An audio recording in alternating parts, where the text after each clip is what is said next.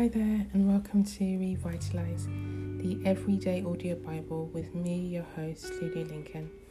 Today, I'll be reading from Genesis 34, Psalm 34, and Mark chapter 6. Let's pray. Father, thank you so much for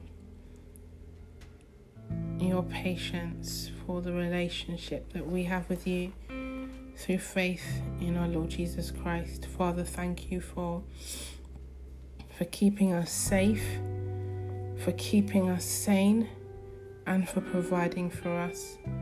Father, thank you for the safety that's hidden in your love and the joy in your presence. Holy Spirit, thank you for your guidance, for your comfort. Lead me as I read your word the whole Bible was inspired by you, by you, and reading the word isn't enough. We also have to take action. Thank you for giving me the power to forgive at all costs. And thank you, Father, for forgiving me because of the work your Son did on the cross. In Jesus' name, Amen. Genesis 34. One day, Dinah, the daughter Leah had given Jacob went to visit some of the women in that country. Shechem, the son of Hamor the Hivite, who was chieftain there, saw her and raped her. Then he felt a strong attraction to Dinah, Jacob's daughter, fell in love with her and wooed her. Shechem went to his father Hamor, Get me this girl for my wife. Jacob heard that Shechem had raped his daughter, Dinah, but his sons were out in the fields with livestock so he didn't say anything until they got home. Hamor, Shechem's father, went to Jacob to work out marriage arrangements. Meanwhile, Jacob's sons, on their way back from the fields, heard what had happened. They were outraged, explosive with anger. Shechem's rape of Jacob's daughter was intolerable in Israel and not to be put up with. Hamor spoke with Jacob and his sons my son Shechem is head over heels in love with your daughter. Give her to him as his wife. Intermarry with us.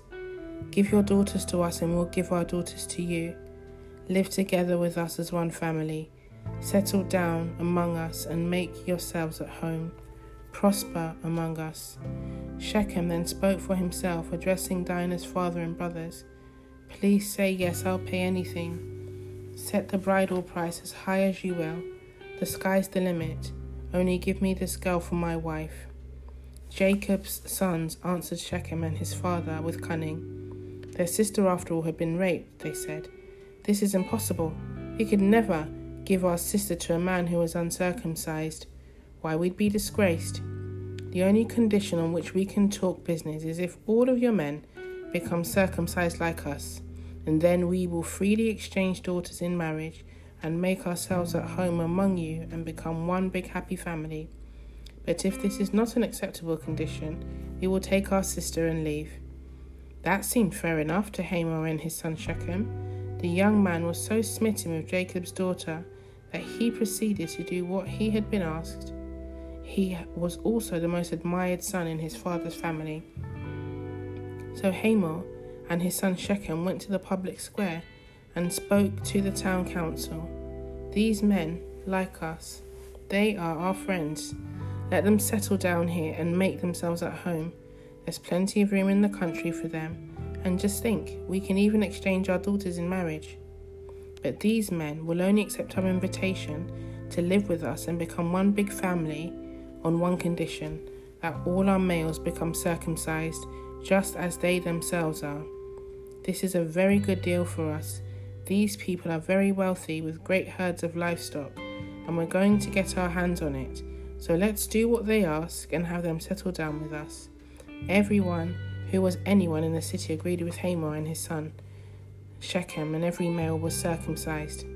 Three days after the circumcision, while all the men were still very sore, two of Jacob's sons, Simeon and Levi, Dinah's brothers, each with his sword in his hand, walked into the, into the city as if they owned the place and murdered every man there. They also killed Hamor and his son, Shechem, They rescued Dinah from Shechem's house and left. And when the rest of Jacob's sons came on the scene of slaughter, they looted the entire city in retaliation for Dinah's rape. Flocks, herds, donkeys, belongings, everything, whether in the city or the fields, they took. And then they took all the wives and children captive and ransacked their homes for anything valuable. Jacob said to Simeon and Levi, You've made my name stink to high heaven among the people here. These Canaanites and Perizzites, if they decided to gang up on us and attack, as few as we are, we wouldn't stand a chance. They'd wipe me and my people right off the map. They said, Nobody's going to treat our sister like a whore and get by with it.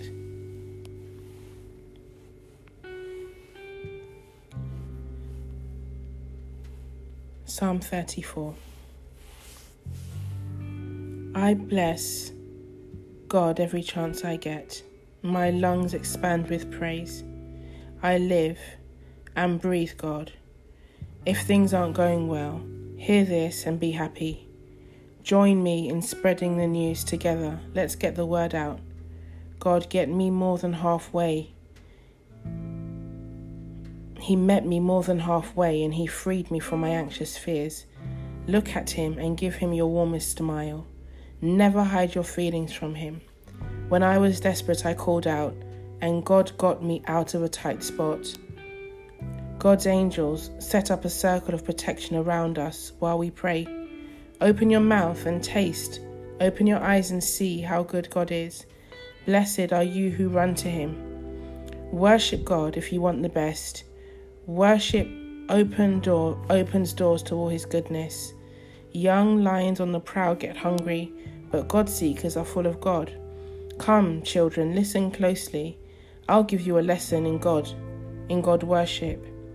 Who out there has a lust for life, can't wait each day to come upon beauty? Guard your tongue from profanity, and no more lying through your teeth. Turn your back on sin, do something good Embrace peace. Don't let it get away. God keeps an eye on his friends. His ears pick up every moan and groan.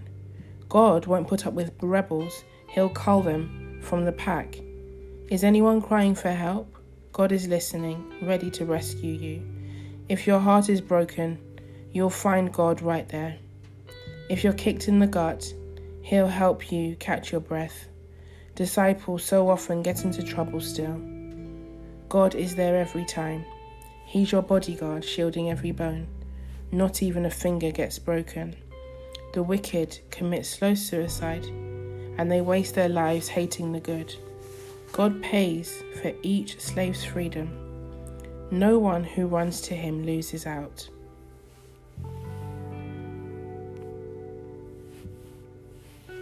Mark chapter 6 He left there and returned to his hometown. His disciples came along on the Sabbath. He gave a lecture in the meeting place. He made a real hit, impressing everyone. We had no idea he was this good, they said. How did he get wise all of a sudden? Get such ability? But in the next breath, they were cutting him down. He's just a carpenter, Mary's boy. We've known him since he was a kid. We know his brothers, James, Justus, Jude, and Simon and his sisters. Who does he think he is? They tripped over what little they knew about him and fell sprawling. They never got any further. Jesus told them, A prophet has little honor in his hometown. Among his relatives on the streets he played in as a child. Jesus wasn't able to do much of anything there. He laid hands on a few sick people and healed them, and that's all. He couldn't get over their stubbornness he left and made a circuit of other villages teaching. Jesus called the twelve to him and sent them out in pairs. He gave them authority and power to deal with evil opposition. He sent them off with these instructions Don't think you need a lot of extra equipment for this. You are the equipment. No special appeal for funds. Keep it simple. And no luxury inns. Get a modest place and be content there until you leave. If you're not welcomed and not listened to, quietly withdraw. Don't make a scene, shrug your shoulders, and be on your way. Then they were on the road.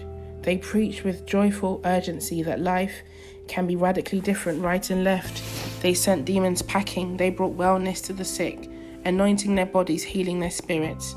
King Herod heard of all this, for by this time the name of Jesus was on everyone's lips. He said, This has to be John the Baptizer because this is the work he was able to do miracles. Others said, No, it's Elijah. Others said, He's a prophet, just like one of the old time prophets. But Herod wouldn't budge. It's John, sure enough. I cut off his head, and now he's back, alive. Herod was the one who had ordered the arrest of John, put him in chains, and sent him to prison at the nagging of Herodias, his brother Philip's wife.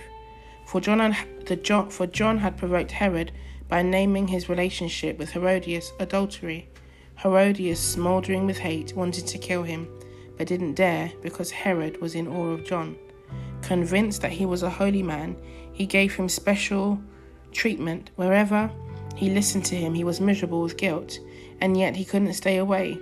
Something in John kept pulling him back, but a poor, tenuous day arrived when Herod threw a birthday party, inviting all the brass and blue bloods in Galilee. Herodias' daughter entered the banquet hall and danced for the guests. She dazzled Herod and the guests. The king said to the girl, Ask me anything, I'll give you anything you want. Carried away, he kept on, I swear, I'll split my kingdom with you if you say so. She went back to her mother and said, What should I ask for? Ask for the head of John the Baptizer. Excited, she ran back to the king and said, I want the head of John the Baptizer served on a platter, and I want it now. That sobered the king up fast. But unwilling to lose face with his guests, he caved in and let her have her wish. The king sent the executioner off to the prison with orders to bring back John's head. He went, cut off John's head, brought it back on a platter, and presented it to the girl, who gave it to her mother. And when John's disciples heard about this, they came and got the body and gave it a decent burial. Supper for 5,000. The apostles then rendezvoused with Jesus and reported on all that had been done and taught. Jesus said, Come off by yourselves Let's just take a break and get a little rest, for there was constant coming and going. They didn't even have time to eat. And so they got in the boat and went off to a, a remote place by themselves. Someone saw them going, and the word got around. From the surrounding towns, people went out on foot, running, and got there ahead of them. And when Jesus arrived, he saw this huge crowd. At the sight of them, his heart broke. Like sheep with no shepherd, they were. He went right to work teaching them. When his disciples thought this had gone on long enough, it was now quite late in the day. They interrupted.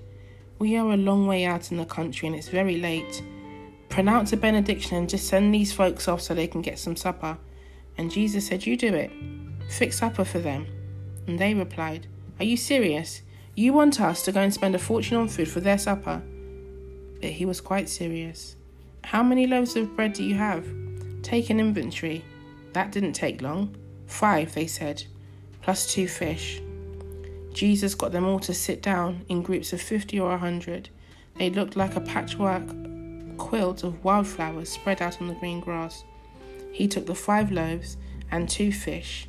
He lifted his face to heaven in prayer, blessed, broke, and gave the bread to the disciples. And the disciples in turn gave it to the people. He did the same with the fish. They all ate their fill. The disciples gathered twelve baskets of leftovers. More than five thousand were at the supper. As soon as the meal was finished, Jesus insisted that the disciples get in the boat and go on ahead across, across to Bethsaida while he dismissed the congregation. After sending them off, he climbed a mountain to pray. Late at night, the boat was far out at sea. Jesus was still by himself on land he could see his men struggling with the oars, the wind having come up against them. At about four o'clock in the morning, Jesus came toward them, walking on the sea. He intended to go right by them. But when they saw him walking on the sea, they thought it was a ghost and screamed, scared out of their wits. Jesus was quick to comfort them. Courage, it's me. Don't be afraid. As soon as he climbed into the boat, the wind died down. And they were stunned, shaking their head, wondering what was going on. They didn't understand what he had done at supper. None of this had yet penetrated their hearts. They beached the boat at Gennesaret and tied up the landing. As soon as they got out of the boat, word got around fast. People ran this way and that, bringing their sick on stretchers to where they heard he was. Wherever he went, village or town or country crossroads, they brought their sick to the marketplace and begged him to let them touch the edge of his coat. That's all, and whoever touched him became well. This is the word of the Lord. I'd love to encourage you today, whether you have been a victim of abuse, of rape, of racism, of prejudice, of domestic violence, whether you're suffering from depression, bankruptcy, a physical or mental illness, the Lord Jesus Himself is willing and able to heal you today. And I'd love to pray for you because the Lord is good and He's kind and He's faithful to all those who trust in Him. Father in heaven, I don't fully understand everything that you have done for me and have permitted to happen to me. But what I do know is that your grace is unyielding and matchless. And, and that means that I cannot outgive you. There's nothing I can do to repay you for what you've done for me. And so I ask you, Father, to pour out that love and pour out that grace on those who are listening. We listened and we, we read about the, the rape of Dinah and the murder of hundreds of men we read about David calling out to you and in distress how he was able to rely on you, and we can do the same.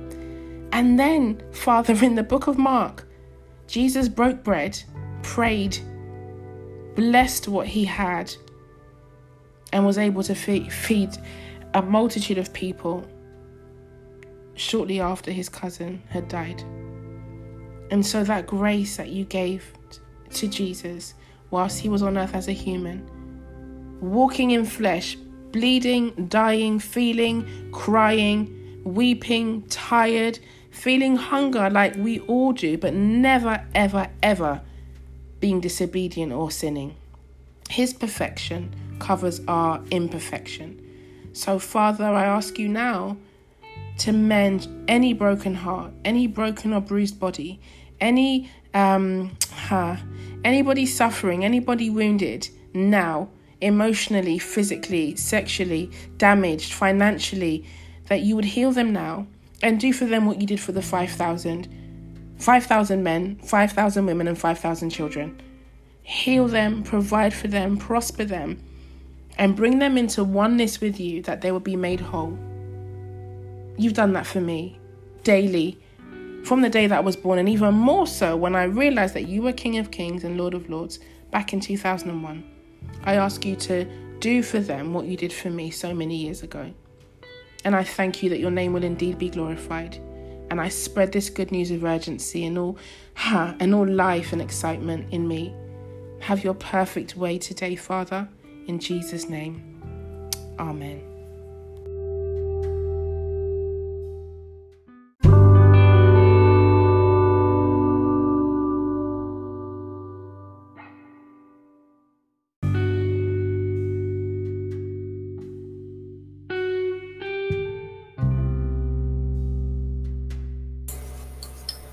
Now I'm going to hand you over to Naya, who will lead you in a prayer of salvation. Please listen to each line and repeat um, after her. Thank you, Naya. Lord Jesus, thank you for giving your life for me and giving me and forgiving me of my sin, so I can have a personal relationship with you. I am sincerely sorry for the mistakes I've made, and I know I need you to help me live right. Your word says in Romans 10, verse 9 If you acknowledge and confess with your mouth that Jesus is Lord, and believe in your heart that God raised him from the dead, you will be saved. I believe you are the Son of God, and I confess you as my Savior and Lord. Take me just as I am and work in my heart, making me the person you want me to be. I want to live for you, Jesus, and I am so grateful to, grateful to you for giving me a fresh start in the new life with you today. I love you, Jesus. Amen. Amen. Thank you so much, Naya and Jaden. Now, if that was your first time praying the prayer of salvation, we would like to warmly welcome you into the family of God. It's the best decision that you'll ever make, and um, I would like to encourage you to join your local church online, read your Bible every single day, listen to music that glorifies God, surround yourself with um, other believers, like minded people, people proclaiming Jesus Christ as Lord. And just remember that you are absolutely loved and so valued, and you made the best decision today to follow Christ. Have a wonderful day. Bye-bye. Bye.